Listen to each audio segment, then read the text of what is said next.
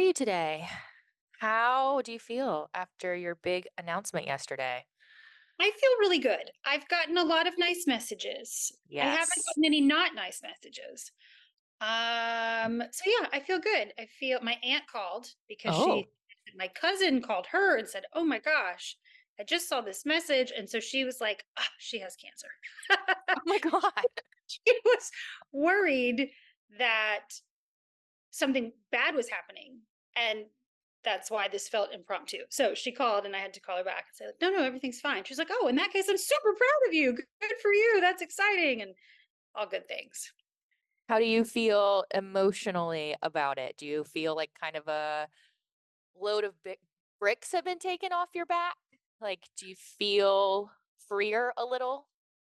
Yes. I, I mean, I have a lot of feels. I think I feel relieved that it's now public. I feel Yeah. that I don't feel like I have a like a heavy secret. I feel supported by a group of people that seem to ha- know me as well as anybody could in that, you know, um, in that way that are really cheering me on. I feel a little apprehensive about letting go of some of the people that I know it's going to really be hard for them. Yeah. So a lot of big feelings, but I feel mostly good that I'm doing what I'm supposed to be doing. Good. Yeah, I don't think you can get better than than that. Just just No. the knowing that you're doing the thing that needs to be done and dealing with all the highs and lows that come with it. You've been trying, you've been feeling like you should close your practice though since I met you. That was like a conversation we had very early on in our friendship. Me being one of your patients, like that was talked about very early on. Yeah. Yeah, I um you know, I was going in this one direction pre-COVID and I was really happy with it and we had associates and it was really busy and it was a very growth-centric pattern and then COVID hit and it changed everything and for a couple of years it was still really good and I was riding that wave. But then over time it was like gosh, this is really just tiresome in a different way. I like having colleagues. I like having people to share my workspace with and going back to being a solo practitioner that there's a weight that comes with that. And but also it's also really really hard to hire anybody where we live. And so just going out to hire somebody that's not a thing that happens either. It takes a lot of effort and that didn't feel like the right place to go either. So it felt like i'm going to regret not making the choice that i'm i'm the only person who can make the choice and if i Mhm. don't at least try it i think i would regret that and if I don't like it, I can go back to practice at any point. It can it's always going to be there for me. So, It's very exciting. thanks. Thanks. Yeah, it's just growth, you know? It Like is. if you were in a job and you felt stagnant in your job. Most people have the opportunity to switch jobs, Right. change career paths, change departments, um, you know, try something else on, go to a new organization. And when you're a self-employed business owner, you don't have that. Right. So I You was either do the business or you don't. Yeah, and I was watching everybody else make great leaps in life and make big decisions and take these big steps and get promotions, and it was like, gosh, my day looks almost exactly the same way that it did when I started this 15 years ago. It's so the same, and I thrive on a little change, so it Mhm. felt like a necessary thing for me, and I just needed to get to a point that I could say, "That's okay. It's okay to make a choice for myself." Right. Right. And, and obviously, like, I know that there's a lot of feels because that's a big life change. I mean, you've been in practice over 15 years. So, I mean, to stop doing that or to like not even stop necessarily, but to stop that version of your practice, which is seeing patients in person every single day, that must be really crazy to think that your day to day life is just going to change so much so fast. Yeah. Yep, I yeah, I'm crazy in a good way. I, um, I'm really I'm really excited about it, and it's funny because everybody not everybody, many people that I've talked to are like, "Oh, are you just gonna act you're gonna open a practice closer to your house? Are you gonna do this?" It's like, "I have no idea. I'm gonna close this chapter, but Yeah. I'm not actively writing the next one. I'm really not. I just feel like this needs to come to an end and I'm going to take a minute and I'm going to catch my breath and I'm going to look at what's out there and then I'm going to decide if there's any type of other practice that I want to do or if I just need to not do it for a minute. So it's funny because everyone's tendency is to say, oh, you can do this, you can do this, you can do this. I know, but all I'm doing right now is ending something. And I'm Mm. not even thinking about beginning the next thing, really. There's something ceremonious about that too, that like the approach you're taking, because typically people don't end things until they've already started on something new or they already have. I mean, take Sam for example. Like he has been looking for, you know, his next job, not next job, but you know, he's been wanting to grow in his career and he's been interviewing a bunch of different places and nothing really seemed like the right fit. But he didn't, you know, it was un- only until he felt like he had the right job offer did he end his current, you know, that he put in his notice and did all that stuff. But he was actively searching for the new thing that felt right before he stopped the old thing. You know what I mean? It's like Yeah. kind of all bleed into one one into another. So it's kind of cool that you get to just end and like celebrate that. It is. And I mean, we have a new thing. We started the fertility resort. Right. We started this podcast. So I have new things in my life already that are inspiring me, but I'm resisting the temptation to feel like in order to make change A, I must have a safety net or Right. A new path or whatever. It's a very gas brake, gas brake way to live. And so what I've decided is like, I'm not slamming on the brakes. I'm coming to a stop and then I'm going to take my foot off the the brake and the car will start moving, but I'm not necessarily going to hit the gas. Like it's just going to be organic, and that's the way that I need it to be. Yeah. I think that's great. Thank you. That's very Chinese medicine.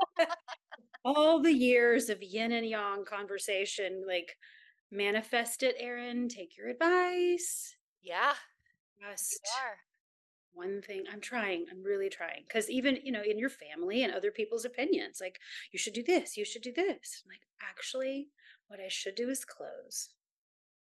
Full stop. Yeah. just that. And then we'll see what happens. Yeah but my kids are really excited. They watched the video last night and they were like mom you're doing it yeah yeah because i have talked about it i've talked around it i've talked about changing it for a long time so i think they were starting to feel like "Mm, she's all talk you know hmm so this feels like oh my gosh like it's public it's on the interwebs Right. if it's on the instagram it's legit so Yep. yeah, yeah. It's very, very, very exciting of course my daughter's like so you're going to pick me up at school every day now right? For sure. Like, no felicia you are a bus rider. You ain't no car rider no matter what job i have. Not happening. It takes I'm an hour to do that so no i'm mm-hmm. not doing it. And also like you deserve to have like a couple of months where you can just go do what you want every day and not be tied down. I don't even know what to say about that. I really do. I mean, it's very excited just to think about the days of the week that I'm normally like I, you know, like so many people, you the alarm goes off and I think, what day is it? It's hmm Tuesday. What happens on Tuesday? On Tuesday I do this.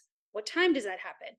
And I have to go through my mental catalog of okay, what are my requirements before I even put my feet on the floor. So to just know like, hmm, I just get up and get the kids on the bus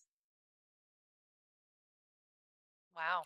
blanks, right? Blank space. Like, oh, I've never had that much blank space. So that's pretty um it's pretty exciting. Very exciting.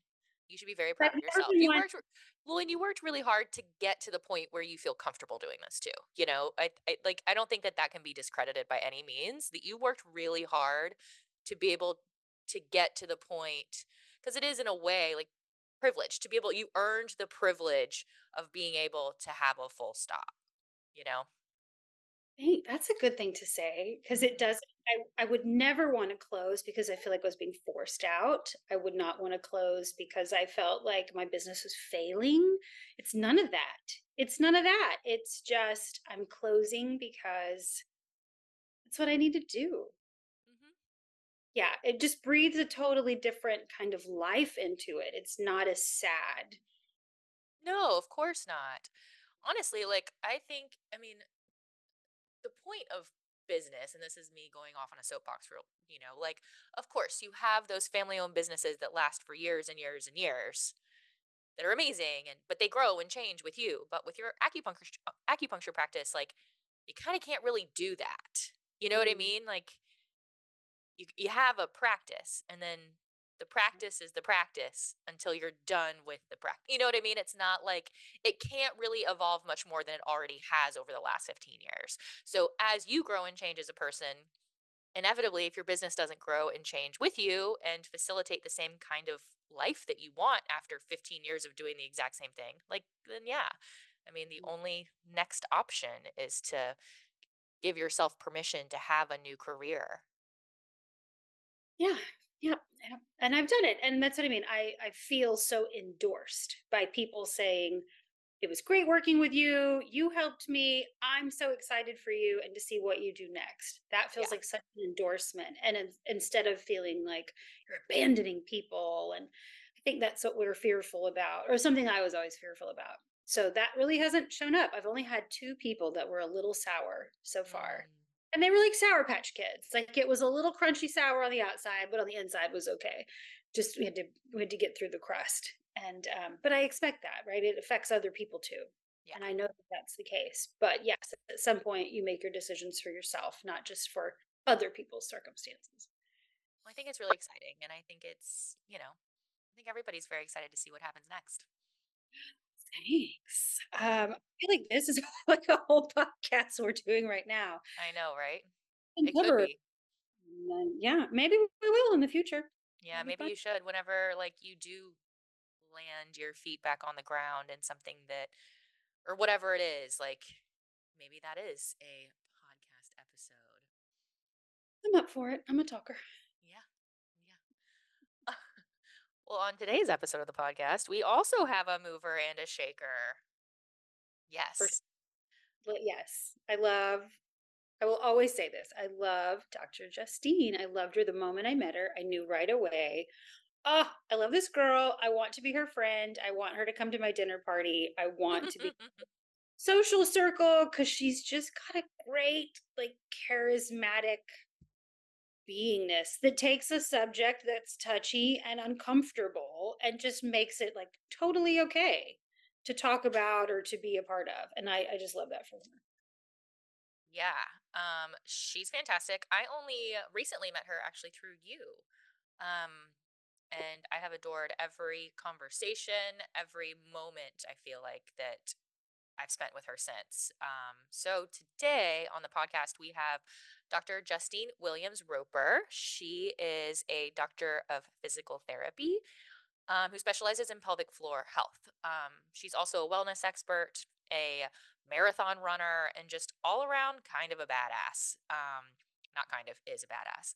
She is the founder of InHer Physique, pelvic floor physical therapy here in Pensacola, Florida.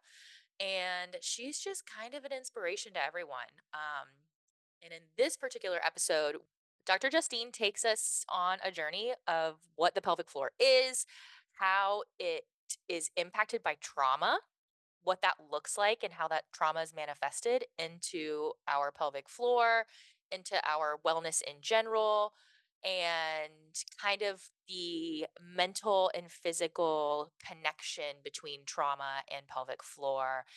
And then we get into a lot of fertility stuff too. We talk about the trauma of miscarriage and loss and how that affects our pelvic floor and how our body functions.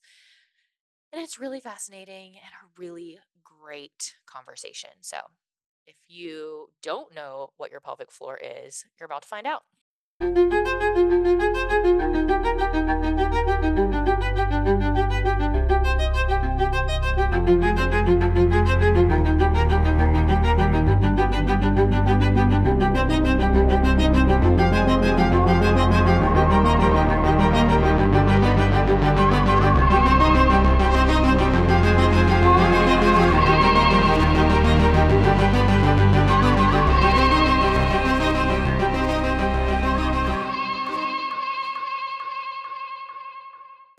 Um, okay, hi. This is the Protected Space podcast, and we are here today. I'm super excited about today's episode.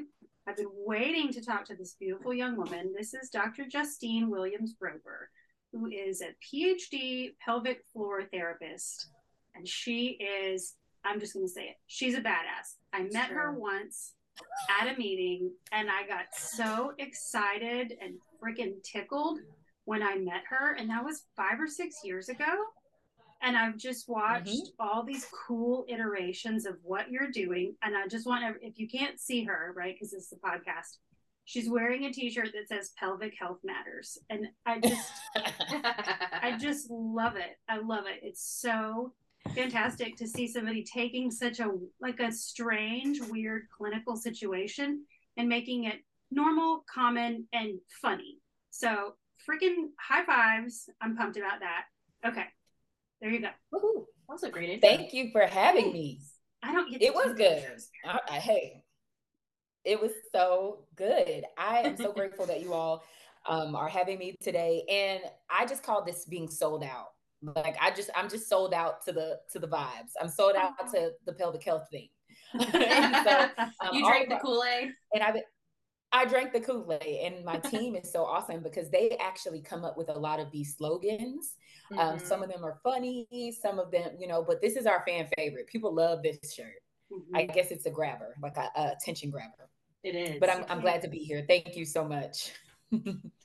so, Justine, Dr. Justine, tell us about your background and why you chose to become a pelvic health expert. Great question. I'm going to try to keep it super, super short. Um, I just like to tell this story because I think it's interesting and it's also slash traumatic for me at the same time. But I was a uh, physical therapist in Washington, D.C. around 2016. And I was in a charter school for children that had special needs. And I was working with one of my students one day, and he just mauled me in the face. And I'm like leaking blood everywhere Wow. And at that time, I was like, all right, uh, I probably need to maybe try something a little bit different, right? Because I was already, you know, it, it's an interesting setting. Um, it's hard because a lot of the children may not necessarily progress and you see your work manifest in their body. It takes a long time, especially with people with different diagnoses. So that very day, I made the decision. I was like, I'm going to go into do what I wanted to do all along, which was pelvic rehab. Um, I got introduced to it when I was in physical therapy school, loved it. I was in a class of maybe like 31 people in the beginning, and we did a lab day in it. And not a lot of people were super interested in it. I mean, I can understand why it gets really mm-hmm. involved. Um, but that was my introduction to it. I got a specialty clinical rotation in it um, for about three months straight, just pelvic rehab cases. Um, and I just had a fondness for it. But the issue was that it's not a lot of us. When you think about ortho versus pelvic, it's not a lot of us. So I couldn't find a job mm. um, in it. It was really, even in Washington, D.C., you would think that there's like so many options for you to do pelvic rehab, but oftentimes it may be like a mix of like ortho with pelvic, but I, I was sold out. I wanted to do pelvic. So that day, I was like, I'm going to come home and open up shop. And that's what I did. So that's oh kind of how I got here. That's what I'm saying. She is a badass. You're just such a doer. I love that. I just feel like that is something that we don't encounter as much today. People really are stuck and they have to hem and haw and they have to learn and we have to get all the and you just said, I'm gonna do this. And you did it. And I think that's amazing. Thank you. I, it, and here's the thing about doing the do part. When it comes down to women's health, it doesn't take much to realize that you need to kick into action. Mm-hmm. Yeah, for sure. Because it's yeah. so, if you hear anyone's stories, you're like, oh, wow, like, mm-hmm. like there's a need here. Right. So yeah, that's kind of where I, I stood with it for sure. Okay, so like, can you explain? Because I think I feel like pelvic floor therapy is still like a mystical thing for mm-hmm. a lot of people. Like, I don't think that the mm-hmm. average Joe really understands what a pelvic floor therapist really does. So, could you like give us like a thousand foot view of what you really yeah. do for people? Well, let's start off really briefly with what the pelvic floor is in general, because I think people have this loose idea. It yeah. is truly just a three layered muscle bowl, That's all it is. It's a three-layered muscle bowl. The same tissue that your quadricep and your, your bicep are made out of, it's the same type of tissue. That means we can control that area for the most mm-hmm. part. Um, and when you can't, that's when people come and see me because we they need some help with training.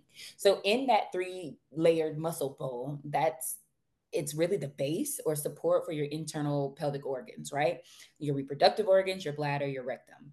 Um, and so there should be a very healthy balance between your bony structures, your pelvic girdle, your, your pelvic bone, right? Your hips, all of that. It should be a healthy balance between the bones, the muscles, and the organs that sit inside of the pelvic floor bowl. Okay. And so when things go wrong, again, in that area, most of the time people will present with maybe like three different types of symptoms. Um, it's a it's huge. There are, there are so many different diagnoses and symptoms that exist, but we're going to just make it super simple and say bladder and bowel symptoms. That's like urgency, leakage, bladder discomfort, constipation, fecal incontinence, those types of things. Then you have pelvic pain, and I like to say anything chest down that hurts inside or out. And then the third would be things like sexual dysfunction, postpartum related issues, right?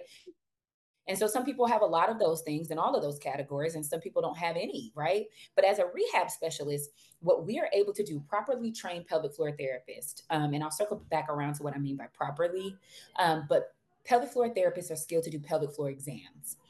In our pelvic floor exams, we are looking for function, tone, coordination, um, pot position, posture, right?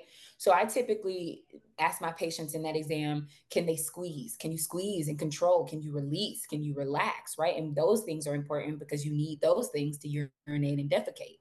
Um, we're looking at pelvic floor muscle tone. Are you tight versus weak?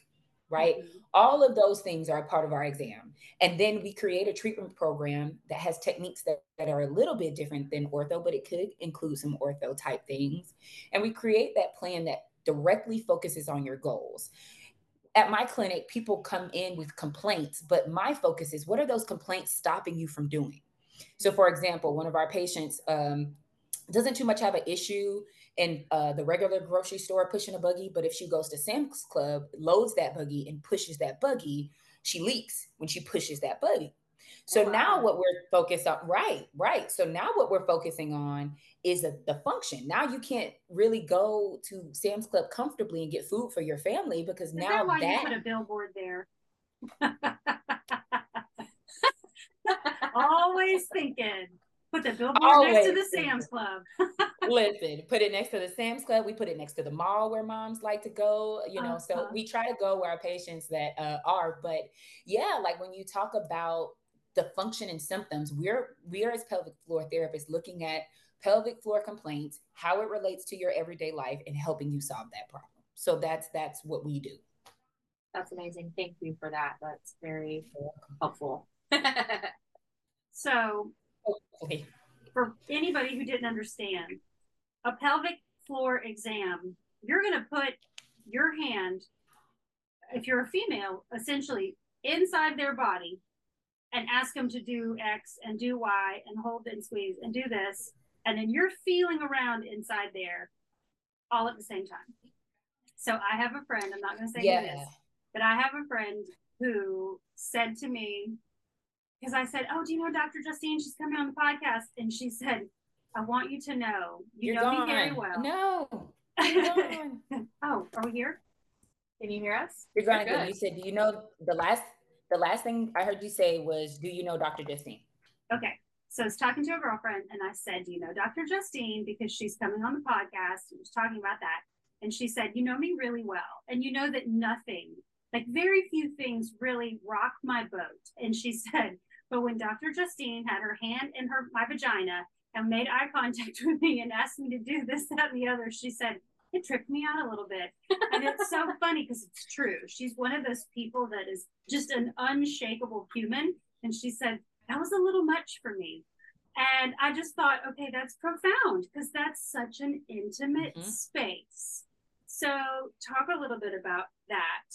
And I mean, like, those people are awake and you're having a conversation about, like, I got my hand in your pants and now we're going to do some stuff. So, tell me about that. Yeah.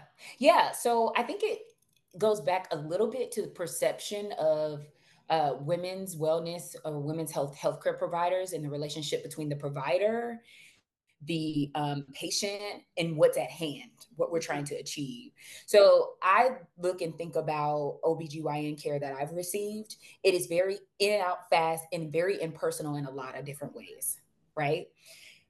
And I think that that can be good and I think that that can be bad depending on the person, right? When you get a pap smear so fast, it's a huge speculum that goes in, pops it open, crank, crank, crank, scrape my cervix, move my finger around, and I'm out yeah. Truly, that's that's typically how they go. But when we're talking about function, that's completely different. Our OBGYNs are looking for pathology. I'm not looking for pathology. I'm looking for function and control. Mm-hmm. I'm looking for how you execute any intentional task or skill or action uh, surrounding your pelvic floor. Right. And so for me, another part of my training is trauma training. I have to look my patients in the face to see whether or not they are um, whether or not what my touch is doing is exacerbating a mental response or a cognitive right. response. Right. right. And so that's what I mean. Like when we talk about properly skilled pelvic therapists, everything we do is is for a specific reason. Right. And so I think that like when we talk about the pelvic exam that we do, it can totally be intimidating because again, it's so much more involved than what has typically been introduced to people mm-hmm. right we start from doing external maybe you know resisting your hips seeing if you're strong testing your core strength to looking at an area that likely um, you have either a disconnect with or is exacerbating some type of emotional problem because it's stopping really really private matters that typically we don't think about uh, you know we pee on autopilot if you don't have an issue you pee mm-hmm. on autopilot but what about the person who can't do a work from home job because they have urinary urgency and have to stand up every 15 to 30 minutes to urinate?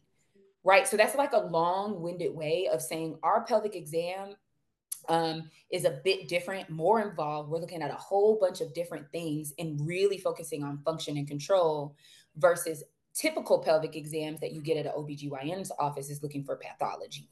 So I I think that maybe us pelvic floor therapists can do a better job of collaborating with other providers to be able to explain those things before patients come in so they kind of get a different understanding or a deeper understanding of what's going to take place um, and then we try to walk them through step by step so they understand um, go ahead i was saying that would i think that that's a great way of putting it because i think setting expectations is really important when it comes to as a patient, like what is going to happen when I walk into a doctor's appointment. So yeah, I think working with affiliate providers so that when you get that refer when the patient gets the referral to come see you, expectations have been set.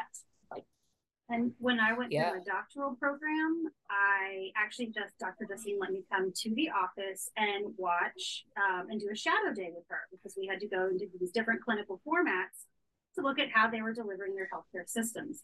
So she let me come in and I got to watch her and the whole team. And I, I mean, I actually really had fun. It was so interesting to watch the way you do it. And so you're such an educator. And she, I got to see her sit down with a couple different new patients. And before she ever touched them or laid any hands on them, she got out her pelvic bowl little object dummy and put things in places and showed them this and this is how this goes. And she's pulling the things this comes out of the guts and here's the let and it was like here's your hip girdle and i thought okay this is this is great i mean this person is becoming so comfortable and informed and it gives them a little chance to kind of let their guard down i mean i just you guys did such a great job with all of that so Thank i you. wanted to make Thank sure you. that we clarified that for people and again i know all these pelvic floor therapists are different other people may not be doing that but to me, I felt like, wow, this feels really, really informative and empowering. And if I was that person, I would be like, one, I'm in good hands. This lady really knows her shit. Yeah. Two, okay, like we broke the ice, we've had a good laugh. Now I can get on this table and we can get down to business. So that's yeah. super cool. Do you have any tricks for people that are particularly freaked out, stressed out? Or, I mean, is it, do you use mm-hmm. humor? Do you like, how do you yeah into that space with them yeah so we do different things so part of it is empowering the patient to have the autonomy to say no um, for one, right? Like to say, hey, this uh, can we do this next time instead, right? Like guiding them through. That's one. Um, we actually do some neuro techniques as well. So, like, I love to have my patients cross their arms if someone's like upregulated, because most people, once I explain the benefit of doing the exam, they want to do it, but it's like that anxiousness, right? And that that like fear of like just the process, right? Of the fear of unknown, right? But then the second is like, what am I going to find, right? What's going right. to be wrong? So we'll do techniques like tapping. So mm. we'll have the patients cross their their arms and start tapping. We actually just got a brand new neurotech device that does it for them. So that's really really cool. It can go under their back, under their glutes. They can hold it in their hands. We have headphones where it can go left to right. Um, and so you know we try to be helpful in the sense that like let's give you something to deregulate or like calm you down a little bit if that's the reason why you're anxious um, and then of course before the patients even go back we have um, kind of like handout pictures that kind of describe what's going to happen in each step and it's a part of their paperwork that they're going to read through before so they kind of have that idea. Um, and so you know we try to support the patients as much as possible because the truth of the, the, matter is is the more that you are educated the more you can autonomously weigh the benefits the pros and the cons of what we're doing and we allow patients to make the choice. Because we can it, listen i can treat you and know very little bit about you right. will it be the best most specific probably not right without the exam but it's still a benefit you still learn so much so between all of those things i think that that's our attempt to help our patients out in that area mm. so let's get into the meat of why we really wanted to have this conversation today. okay. How many, it was probably a couple of months ago that Bryant and Dr. Justine and I were all sitting together. We had this, I wish we'd recorded it. We had this like three hour coffee date mm-hmm. that was so good. And it was, yeah. Dr. Justine said, I don't know exactly what it was, but you said there's this, you know, the difference between trauma with a big T and trauma with a little t. I don't remember anything else right after that, but I remember thinking, whoa, wait a minute, whoa, okay. whoa, go back, go back. Trauma with a big T and trauma with a little t. I get that. Mm-hmm. I understand that, but tell me more about it. And so I am so fascinated at how trauma with a big T, trauma with a little t, what is that? And then how does that marry into how you've really tapped into that through this pelvic floor thing? What is going on with this? I mean, we're just going to have to open this thing. Yeah, yeah. So, all right. So when we talk about trauma in general, I think that we we have a lot of loose language surrounding it. And I think that it, just like umbrella terms, right? When we talk about it, but I think that there's such importance with kind of like um, simplifying these complex ideas, topics, and definitions for people to understand for their personal development. Okay. So when we talk about big T versus little t, when we talk about trauma, and let me just tell you my loose definition of trauma. You can go to Psychology Today, you can go to the American Psych Association. There's so many different I guess, wording surrounding trauma, but trauma is an experience that you have that your body has a hard time regulating from. It throws the balance of your cognitive processes and often, especially with big trauma, which we'll talk about in a second, physiological response. Mm-hmm. Okay. So your body's having a hard time recovering from that. That's when what we're talking about when we talk about trauma. So let's break down big T. So big T is going to be those big traumatic events. We're talking about car accidents, sexual assaults, things like that. Uh, uh, military, being in the military and seeing bombings, right? For example, or war like situations, right? Things like that. The Big things that are where you easy know, to pick out. Easy to pick. Big, when we think of trauma, those are the things we think about. Yeah. Truly, those are those are those big, big, big events, right? So when we talk about little traumas, though, these are little things that add up over time that didn't necessarily create a life threatening event to us, but impacted us enough where that little bit of spiking fight of fight, uh, fight or flight and or an emotional response, right? Mm-hmm. That it didn't necessarily uh, require our body to store it and hold on to it and allow it to physically manifest. A lot of times it's a behavioral manifestation. So examples of those would be getting bullied, losing a pet, having strain within a relationship, right? Those types of things. Um, and a lot of people who have done therapy or talk therapy, we sit and our therapist guides us in bringing back memories, mm-hmm. right? Those those memories of things that happen. There, and you're like, wow, you know, sometimes it's like, wow, I didn't even really remember that happened or I didn't really realize that that event um, did something to me. It, right. it influenced my decision making or it, it influenced the way I perceive things. So while the big traumas usually have some form of life threat to our body, our life itself, right, on a larger scale, little T's are just little things that happen throughout our lifespan that typically will add up. And sometimes when they do add up, they will present physically. So those are the difference differences between big T versus little t. Does that make sense? Yes, very well explained. Thank you. I okay. love that. Yeah. Think that, you know, like you said, trauma, we hear this word all the time. Trauma, trauma, trauma. And everybody's saying trauma, but right, when you don't really give it any descriptive factors, it starts mm-hmm. to lose value because you're thinking, that person hasn't had a lot of these big catastrophic events. What are they talking about? So I loved the simplicity of just saying big T, little t. I don't know if you got that from somewhere else or if you came up with that, but it is really fantastic. It is totally not mine. It is the, it is used in a lot of psychology reviews, a lot of psychology um, reports, um, a lot of readings books and things of that nature. So you can find it more often now. And I'll give you guys some resources too that address big T versus little t in the literature. I think that'd be great for people to read on their own. Um, but I think it's very validating because yeah. even for me, right? Right? It's yes. validating. It's like, well, and I think we use that in a negative way. It's like, well, I didn't actually have sexual assault happen to me. I didn't have all these things, but I feel something as a result of the small things that I've experienced in my life that hurt me, that hurt my feelings. Yeah, absolutely. It, it, and it's a traumatic thing. And it's okay to label that and get the help you need for it, no matter whether it seems big or it seems small to others.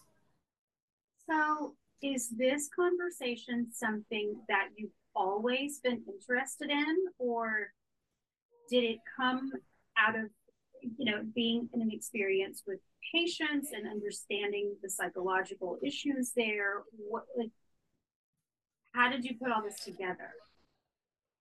Well, I think part of it is I've always had an interest in it, right? Like reading and and and just being present um, in in literature, right? But I think seeing how trauma has influenced my patients uh, progress and goals when we talk about pelvic floor rehab, I, I, needed to delve deeper so I can see how I can improve my skill set in order to better serve the population that I treat. Mm. And so I think that that's what got me going a little bit deeper into it. Um, was just seeing that I, I it was like I can put put I can see the trauma almost sitting on people, mm. especially when we're talking about pelvic pain um, we have patients all the time that probably would be four or five sessions in and still have yet to not have one that they cried in. Um, and so those types of things uh, made me say, all right, we need to delve a little bit deeper, understand this a little bit better. So, how do you put that in practice in the treatment suite? Yeah, I think I think one, I, I had all of my staff, we had a trauma informed care specialist come in and start, we started there, just understanding terminology. How can we better improve how we interact with our patients? Trauma informed care is super important for anyone working with people within healthcare. Um, it is just extremely important. So we started there with being able to understand verbiage for one, right? And then what to look out for. Because in our intake forms, we tried to be as uh, thorough as possible with the questions we ask, but it'll be sometimes I'll get a, a piece of blank paper without responding to anything related to history of trauma or mental health, right? And so we started there. We started with training the staff and then also like just putting more inclusive language within our um, paperwork. Um, and again, people can elect to share or not. Then I think, again, it starts with the conversation. You'll never believe every time I sit and bring a new patient back how fast they are ready to tell me their story. Mm-hmm. I and I do. think that's for. Oh, yeah, I get that. Mm-hmm. You get that. Mm-hmm. And let me tell you why that's important. That's important because we've been so rushed in women's care, women's wellness, women's care, and not even women's. Let's talk about just a general right GP's healthcare setting. Sure. Just right, we're rushed. And so if someone has a background of trauma at all, just allowing them to to say, hey, take your learn a little bit, take your time with telling me this story, be thorough as possible, right? So one, it comes out comes out in practice before we even touch them how we're communicating with them in their intake process. Then the second is going to be how we touch our patients. One is going to be making sure they consent to every single thing that we do. Mm-hmm. Because I have been in situations where doctors have touched me in, in not even necessarily inappropriate ways by any means, but I just wasn't expecting what they were going to do. Right. I wanted to know what they were going to do. It yeah. was it was abrupt, and sometimes it wasn't like if someone was standing on the side and watch. Maybe it wasn't abrupt. I just wanted to be in the know of what's being done to my body. Right. Yeah. Right. So verbally discussing what I'm doing every single step. Um, and I learned this technique a long time ago um, by Dr. Tracy Sher, who owns a pelvic floor rehab uh, facility in South Florida. She likes to just simply put her hand on someone's body and just allow them to do deep breaths for them to even tolerate the sensation of her hand on their body. Mm-hmm. Sometimes we'll do it on the inner thigh. Sometimes we'll actually start on the outer thigh and move to the inner thigh. So just even being outside of the vagina at, at all or the rectum at all, right? For them to be able to tolerate touch at all, mm-hmm. right? So a lot of times it comes with communication, touch, and just overall allowing the patient to tell you when they're ready to move on to the next step and that applies to treatment as well. We're talking about evalu I'm talking about evaluation, but that also applies to treatment. I think the other thing is building a resource archive for our patients uh, to know when they need assistance in that in the health uh, the area of mental health and being able to a proper to properly refer them out. I think that that's missing in a lot of healthcare in general, right? And so creating a collaborative team is also very important. So, what do you think I mean, as far as the big T traumas go, do you feel yeah. like it seems obvious that sexual traumas of any kind would be probably directly linked to some sort of pelvic dysfunction or pelvic pain scenario. But are there other ones that we wouldn't think about as much, but that you see show up really time and time again? Oh yeah, medical. That's the first one that actually before I really even think of sexual assault or anything like that, I think of medical trauma. I think oh. of people who have gone in for vaginal births and vaginal deliveries, who've had manual extractions of their children, episiotomies, extremely long labors. Um, that's traumatic. Um, sure. So, and and people are extremely fearful of of women's care or i keep saying women's i, I do want to be inclusive here but um at the when i think about that when we have people that are delivering children and have been through so much in that delivery process cesarean um, delivery things like that like uh, that's a big one. That's a big one. Um, another one is going to be just um, typical falls falls and any orthopedic type things car accidents stuff like that. Uh, those are traumatic experiences as well, for sure. And so, but but medical trauma is a big one, even when it's elective, right? Like when people go in for maybe like tummy tucks. I see a lot of tummy tucks. People are traumatized from their tummy tucks. They won't even touch their stomach. Huh. So so it's yeah, uh, medical is up there for sure. The first panic attack I ever had was in a cesarean section. That was the first time I ever remember having a full on I think I'm going to die panic attack. And I don't I don't know why. I mean, I can explain everything. I remember every detail and every moment and everything that was happening. And I just remember thinking, I think I'd rather have you put me to sleep forever than go through this. It was terrifying to me. And I thought, this mm-hmm. is so Erin, you're so, this is totally illogical. This happens every day. Everything's fine. Your babies are being born. I couldn't even pay attention to what was happening to them because I was losing my shit. And I think it scared the bejesus out of my husband because he had never seen me like that. And so he was just trying to talk me off a ledge. It took me 10 minutes to get to the point that I was like, Are the babies okay? I mean, I said it in the moment, but I was in some sort of hysterical fear situation. So mm-hmm. I I don't know. I think you just totally validated that because mm-hmm. it came out of nowhere. I had no idea what was happening, and I had a rough recovery. And I feel like that was just like it. We didn't start out very well. That that whole traumatic episode, I feel like it kind of put me in a different space.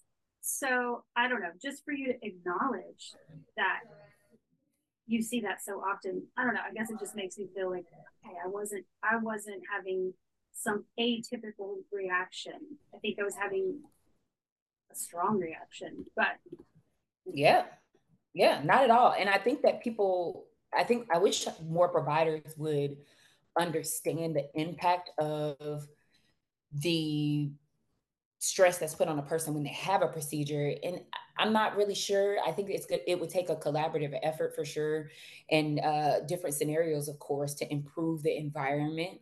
Um, but again i still think that like education and like truly knowing what happens in an operating room truly know um, and educate yourself or be educated by providers that are supposed to be the experts in that area, right? Like educate and prepare as best as possible because again, we just are humans and we live in a, a, a depraved world, right? And so when we look at those things, there's still a lot of room for error, but um, yeah, being educated. And I, I really hope more people become validated surrounding their experiences with with birthing um, or any other medical procedure for that matter, uh, because it is a big deal. Big deal. Thank you for saying that. I feel like it's a big deal too. And I just think it's become so dismissed. It's so, I mean, yeah. people used to die in childbirth on a regular basis. That was the norm. Uh, yeah.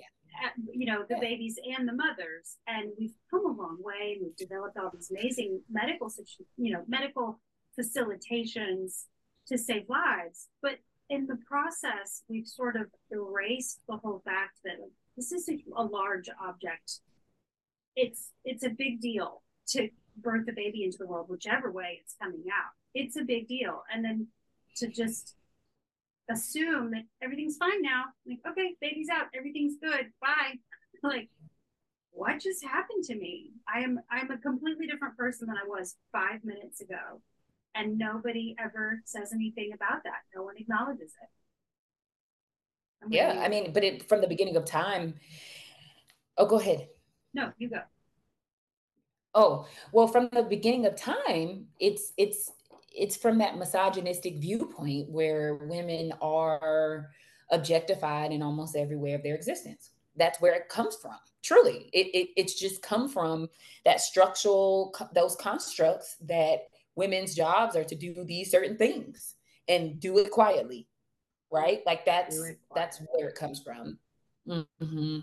And and I think that like more people, yeah, if more people understood, and I know that they do. I think that you're right in the sense of how far we've come. We've come a long, long way, um, but we still have have room to grow in that empathy. I think the word is truly empathy too. Like we we lack empathy in the human race, mm-hmm. right? And so, yeah, I won't I won't go there, but empathy.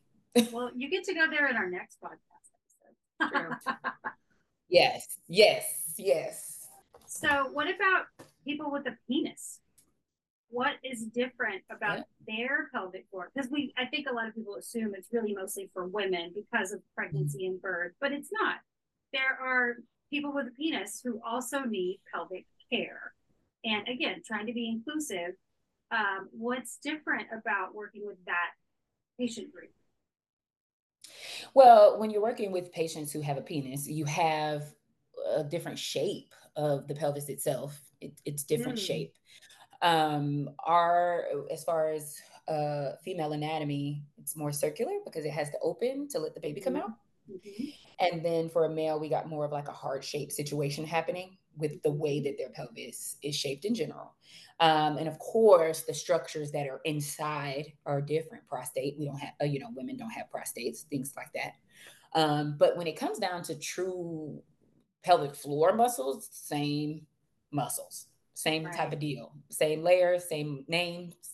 When it comes down to the muscles themselves, um, men can present with nearly um, every other symptom um, outside of prostatitis type or prostate type complaints dribble, leakage, pain, constipation, all of the same things. How does the big T and little t show up in that space? Is it the same or do you do you feel like you have to work with a, a different dynamic to get more yeah. into that traumatic space with them? Yeah, I think it's gonna it's it's it's a feat to be honest, because I think that yeah, because you know, one, it's super vulnerable for someone with a penis to come here. Um, and I right. and it's vulnerable for anybody, right? But m- most people with vaginas have gone and had some form of right. pelvic and that's how the majority of our patients have gotten here. They've been referred here from another well, type of women, you know. Yeah, people with vaginas have we've had penetration in one form or another. Yeah. Right. So mm-hmm. we've already reconciled the fact that okay, we're going to do this thing inside my body, and that that's normal to me.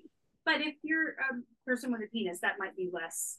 You know, mm-hmm. you're less uh, situated to that space. And also, yeah. I just think I, I mean, and I am not a person that like this doesn't bother me, but I do know some people that you know there are some people with a vagina who would prefer a practitioner with a vagina if they're going to be going through uh, an intimate procedure, and vice versa. I think for people with penises. So, like, how does that affect? How does that affect your clinic and your experience with working with that demographic? Like, when that person walks yeah. into the clinic and it's a clinic filled with women and a clinic of mm-hmm. staffed 100% by women, how does that look? Mm-hmm. I think, believe it or not, every patient with a penis that I've treated are actually grateful that I have a vagina. okay, I totally get that. Yeah. They're, because they're, it would be they, such a they, different experience if you had a penis. Because be you'd be like, all right, Steve, here's what's going to go yeah. down.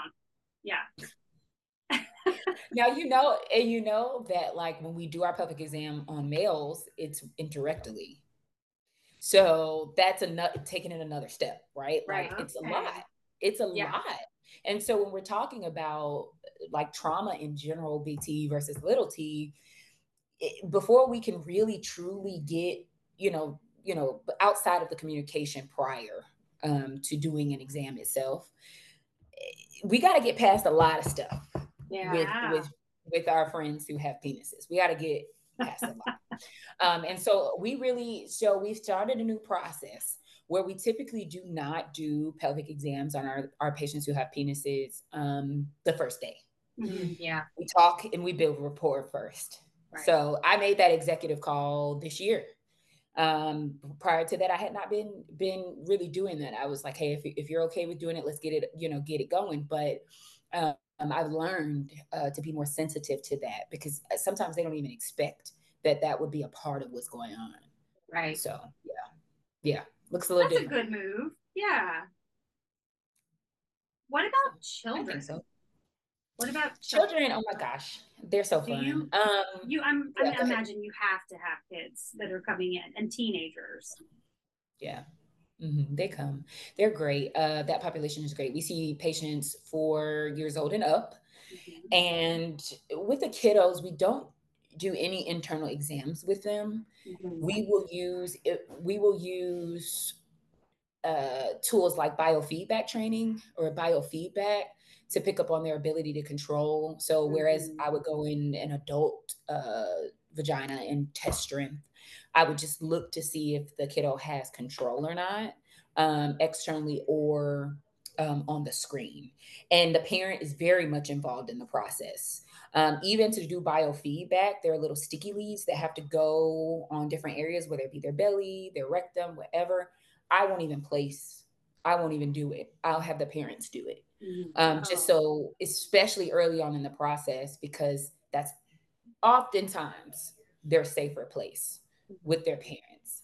Um, some kids, they're so like, whoa, let's go. Let's do this. This is fun. This is new. This is exhilarating. This is exciting. And then other kids immediately shut down. So over the years, um, I've learned to heavily involve the patient, give the patient's parents a call beforehand, even send in the mail. I've even sent in the mail the leads for the machine so that the kids can practice at home with placing them, get comfortable with that area. So we we yeah, it, it's super situation like dependent, but yeah, that's kind of how we address the kid situation too. So pretty much anybody that pees or poops can go see a pelvic floor therapist, mm-hmm. especially if they have problems with their pees and their poops. yeah, I mean, because you know they should we we should be able to live lives that um, wh- where we're in tune to those areas, but not necessarily having dysfunction happen. So yeah. we should we and because before I said you know autopilot, like we go to pee without thinking about it. We should think about these things, right? But yeah. when it just works, we don't worry about it. Right. Um, but everyone, kiddos included, should be able to learn a little bit about their bodies and, and live dysfunction free. I love that. I do too. Mm-hmm. I want that on a t-shirt. Dysfunction free living. oh, I got one. I got one. it's going on. I'm writing it down. I'm in large. Thank you. You can send that one in the mail. There you go. I, we, I got you. I got you. um. So I have a question. How do you approach trauma from baby loss, miscarriage, whether it's stillbirth, early loss? Um, how does that how do you handle that the trauma of that? Because in my mind as somebody who's a recurrent loss patient those are big t's mm-hmm. Mm-hmm. I, I i do i agree. Loss loss can be a huge big t. Um so I, i'm thinking of a situation we had recently. So infant loss is is hard uh stillbirths all of those things are, are very hard. Um and i am i applaud anyone who comes to continue to work on their body after experiencing those things. Yeah. That is that is extremely commendable. So we take it very seriously. Um, we've had situations where our lobby gets really busy and we have little babies in carriers and everything. Yeah. And they may be crying, they may be laughing. Our staff walks over, oh, how cute, right? We go the extra step of even making sure that we're scheduling some of these patients outside of times where they have to see other people with these oh, fresh babies. That makes me feel a lot of things. I just got chills. Mm-hmm. It's we have to protect people in the process of their healing. Yes. And we will meet you where you're at if you need that. I love that so much. Me too. And it's in because most people are blaming themselves in some way, form, or fashion for what has transpired. They come with what's wrong with me because I just don't understand, right? It's just a lot. Mm-hmm. And so, yeah, it makes me emotional too because it's so it's it, I, I, can see how it's being it's seen as unfair and extremely extremely painful, especially you know if it's happened multiple times, um, which we've had that uh, privilege of treating patients who have experienced these things multiple multiple times. Um, and so when we talk about that, we, you know, it, it's before, it's before we even, you know, just like everybody else, it, we try to get to know people. Um, and let's say we didn't know, let's say we didn't know, um, and they expressed that to us. Um, we pay attention to body language when they're talking. Um, and sometimes I've had to ask, I've had to ask, how are you doing? Um, are you in, are you receiving any services to support you? even if this happened 10 years ago, right. have did you get the support you need? Because i you know I, studies show and I'll, I'll, say this multiple times probably while i'm with you all, all collaborative care saves lives. So if you don't have multiple providers right. helping you with different areas right we're doing ourselves a disservice right by right. by that. We need eyes on on and support in different areas. And like dr Erin i can't go and and do acupuncture. Right right I'm, I'm, I'm, afraid of i'm afraid of needles to even start so that's not my lane I, will pass out immediately and so, you know, everyone deserves a team, right? And so educating um, our patients on the need to take care of themselves. Um, and it's a part of the the, the process. And so an, another neural technique that we do is called um, basically addressing the negative belief. So what is the negative belief? Is the negative belief, and sometimes once we build that rapport, we ask these types of things. What's the negative belief? Is that something's wrong with me? Okay. So then we go down that route and we kind of talk about it. And sometimes we are, I'm doing body work as we're talking this through. Mm right? Like the patient may be lying down on their belly, I'm working on their hamstrings, and we're talking it through. And I'm not necessarily offering any type of like mental health services. That's not what we're doing, but we're having a conversation that allows them to feel um, empowered to make the decision to go get further assistance and from a specialist, someone that's qualified to do that work. I love that. And I think it's easy to understand the necessity of some talk therapy, right? You've had a, a miscarriage, a pregnancy loss, stillborn. That's going to be the most obvious next step. And some people will take it and some won't. I think what people don't understand is the profound kind of healing that can come from that emotional somatic experience. When they're when you're talking and you're remembering, but also you're feeling and you're connecting to yourself and you're being guided in a totally different kind of way. There's really profound and deep kinds of emotional release, healing, and self acceptance, and all these great things that come in that inclusive space. So I am so tickled to hear you talk about all this. And I really feel like that's something that people don't understand. They think, oh, pelvic floor therapy. We're going to work on my pee and my poop and my muscles. And well, but no, because all of that is tied to how you feel about yourself and how you get out of bed every day and what's the story that you're telling yourself about who you are in the world is going to affect everything about you. And so we have to reorient them to that and help them start to understand that they're, you know, that their body and their mind and their spirit all go together. So I just love everything you're saying about that. I mean, working on someone's hamstrings, hamstrings, and introducing such a heavy topic because it's like disarming mm-hmm. too. You know, like they're not having to look you in the eye and recant this big experience. It's mm-hmm. it just changes the whole dynamic so much. I think it's great. Yeah. And they don't have to talk about it either. You know, sometimes people come here and or at least to see, see me and my staff and people come and it's just their time to kind of focus on their bodies uh, without the memory. Mm-hmm. um, and so i think that like it's just so situational right? Like each person is different and so we just again try to meet them where they are. So um the that's the least i could do you know what I'm saying? Uh, to me, yeah. I feel like that's the least I can do. The least I can do is bring it to your your awareness to so that you know what's you know what I mean? Like I, yes. I just feel like I how can I look over that? Like as your provider, like how can I ignore that? Well, a lot of providers don't really even necessarily acknowledge that that's part of what they should be doing. Right. I mean, if you go see the hepatologist, he's not necessarily going to talk to you about how was your emotional state? He doesn't feel like that's his jam. But Which in the world fair. I come from, right, mm-hmm. it's fair and it's a different kind of training and it's a whole different skill set. But in the world I come from, like those are inseparable. I can't disassociate your liver from your how are you feeling today. So exactly, exactly. And so that's where I'm at with it. I, I think that like while I'm not, I can't sit there and like be your talk therapist. At least can help you be validated in, in your experience and make sure that you have the resources that you need to go pursue what you need. Yeah. And I just think all the time, I didn't even know what pelvic floor therapy was until last year. And I think all the time how profoundly different I think my life would have been five years ago if I knew about it.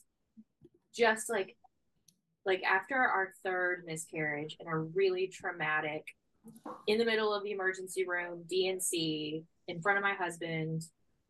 Like it was, I felt everything was wrong. And I was very lucky in that situation because that emergency room doctor was incredible. Like he was wonderful and so kind. And he talked me through the whole thing while it was happening. Like as I'm having literal contractions, bleeding out, like vomiting, all the things. Like he I wish that somebody would have told me, like, hey, if you're not feeling super great down there in a month or something, like, you should look reach out to a pelvic floor therapist. That didn't happen. I had no resources. I left the hospital empty handed and didn't know that a month, two months later, when I'm having sex with my husband and crying about it because it hurt so bad, I just had no idea who to ask about that or who to talk to. It was a completely different experience. And I mm-hmm. just I I wish I would have known then or had been given any sort of resources to help me heal. I wish I had known about you. That's what I'm trying to say. Well, yeah. that's why we're changing that, right? That's what this whole thing is about. Yeah. It is the collaboration of saying, yeah, hey, people, go find yourself a Dr. Justine or anyone on her staff because she's going to offer you something that you probably didn't even know that you wanted or needed. Yeah. Mm-hmm. I just think or needed. yeah. Right. I didn't know that I could go to a professional and get help for that. Like I didn't know. I didn't I just didn't know. And you don't and here's the here's the other issue I think that pelvic floor rehabilitation training or or topics and uh, implications and things like that surrounding the things that we treat is not necessarily a part of the majority of like OB-GYNs and like fertility specialist um, training. Right. Unless you pursued or were in a program that had a hospital that maybe offered it, you know, those types of, or, you know, pelvic rehab, if they offered it, or you went into like a special or like into a fellowship or something like that, that right. Focused in on it. So we've made it our job. The two OBGYN residency programs here will go lecture to them, and some of their uh, re- OBGYN residents will come and do rotations with us because you got to learn it to know how to use it. You know what I mean? Yeah. Like you got to you got to know it exists. And that's why a lot of docs don't really refer because they haven't been taught the efficacy of pelvic floor rehab and like wow. the details. Right. That's in, yeah. crazy. That yeah. is why so we gotta we gotta train the docs too. Yes. That's why when I met her, I was a I was just I had a real wow moment because I thought this is a this person's gonna do something you're going to do something profound. And I could see it from our first conversation. And then when I went to do observation with her those couple of days on the board, she'd have this calendar and I'm looking at it and she had all these different meetings for different offices and different groups that she was going to. And she would walk into this room of people and say, this is who I am. This is what we do. This is why you need to know about it. And it was just, I mean, and it was all different kinds of medical doctors, but also other things, human resources groups, just anybody mm-hmm. that she could introduce to this. And I mean, I'm just so inspired. It's so wonderful to see what cool. you're doing and having this kind of conversation and just introducing these topics to people. I've sent a lot of, especially my older female patients, they're not in baby making, maybe they're menopause, maybe they're after that They come from such a different generation.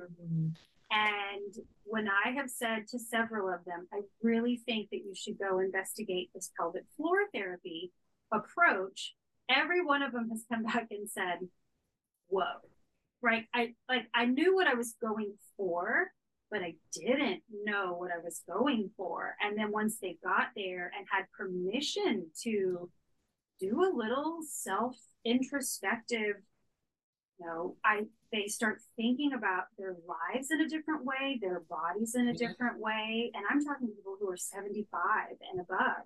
Mm-hmm. And even yeah. that has been super exciting to have them come back and say, I am so glad that I did that because I learned something about myself that I didn't even know 70 years later. So I'm and it's it's it's cultural differences um when we're talking about age like right you know i think some of the older population they were still even calling vaginas pocketbooks. Like i remember seeing someone recently it was like a pocket pocketbook and i was like your pocketbook? What you, your vagina? Right like right and so we we have very like we have to uh, meet people where they are but everyone gets the same education when they come to see us and i think that everyone deserves the opportunity to learn however pelvic floor therapy is not easy Mm-hmm.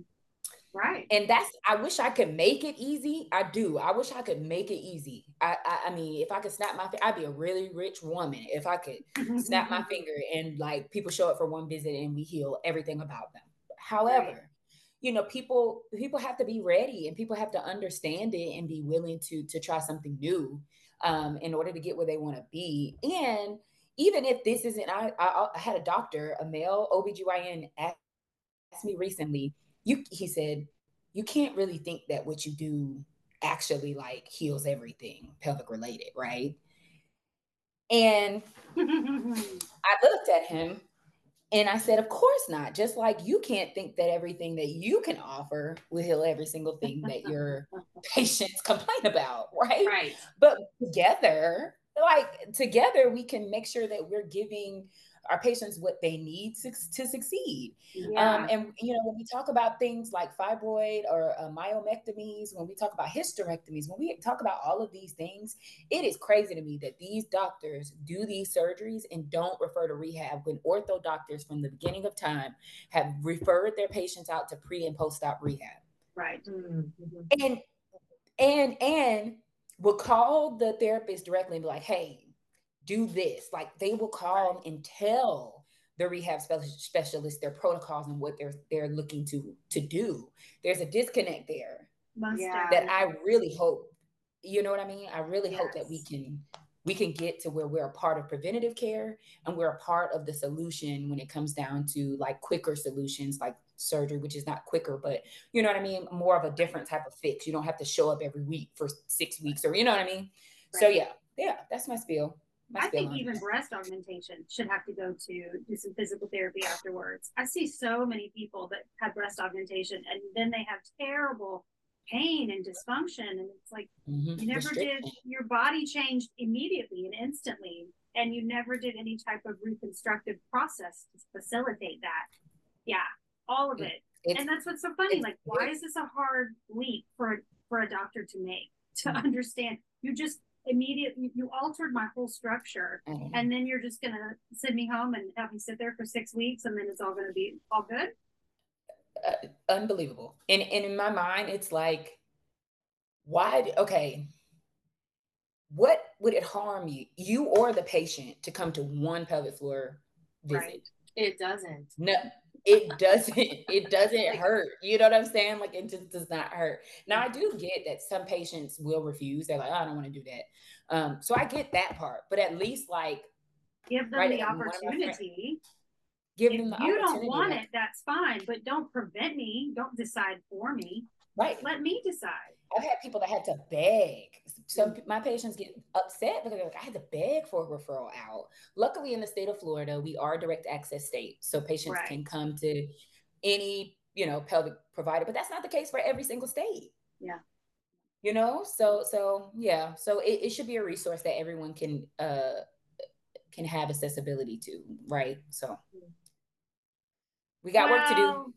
Yes, but we're doing it we're doing it. I mean, as a collective society, mm. we are doing it. We're taking the time and highlighting each other's strengths and assets mm-hmm. and providing an audience opportunities to hear things that they're just not going to get anywhere else. Right. So, I mean, high five to all of us, not just people in this room, but everybody that we're working with, staff, and the whole network. It is changing. I think in 20 years, healthcare is going to look different. Mm-hmm. I think it has to. I mean, that's just where I'm going to hang my hat because otherwise, I don't know if I'm going to get out of bed these days. Yeah. Listen. so yeah we're doing the work we're doing the work we're making progress and as long as we continue to have conversations like this because this these type of conversations are eye openers for people and most of the time if it's not a fit for one person it may be a fit for another and that person told them about it you know totally, what i mean right. so it's just getting that trickle domino effect Totally. Well, um, okay, for anybody listening, we'll have a link to Dr. Justine, all of her information. If you want to learn more, um, you can contact her. Yes. Then we're going to circle back on a different episode and have a different conversation with her. So if you like this one, get ready for the next. Yes, thank you so much, Dr. Justine. I learned so much today. I mean, it was. Thank you so much. You are awesome. It's good. I enjoyed the conversation. Yes, Thank you. so good. Yay. Bye, everybody. Bring me on again. The Protected Space podcast is hosted by Erin Attaway and Bryant Liggett and is brought to you by The Fertility Resort. To learn more about us, head over to thefertilityresort.com and give us a follow on all social platforms at Protected Space Pod.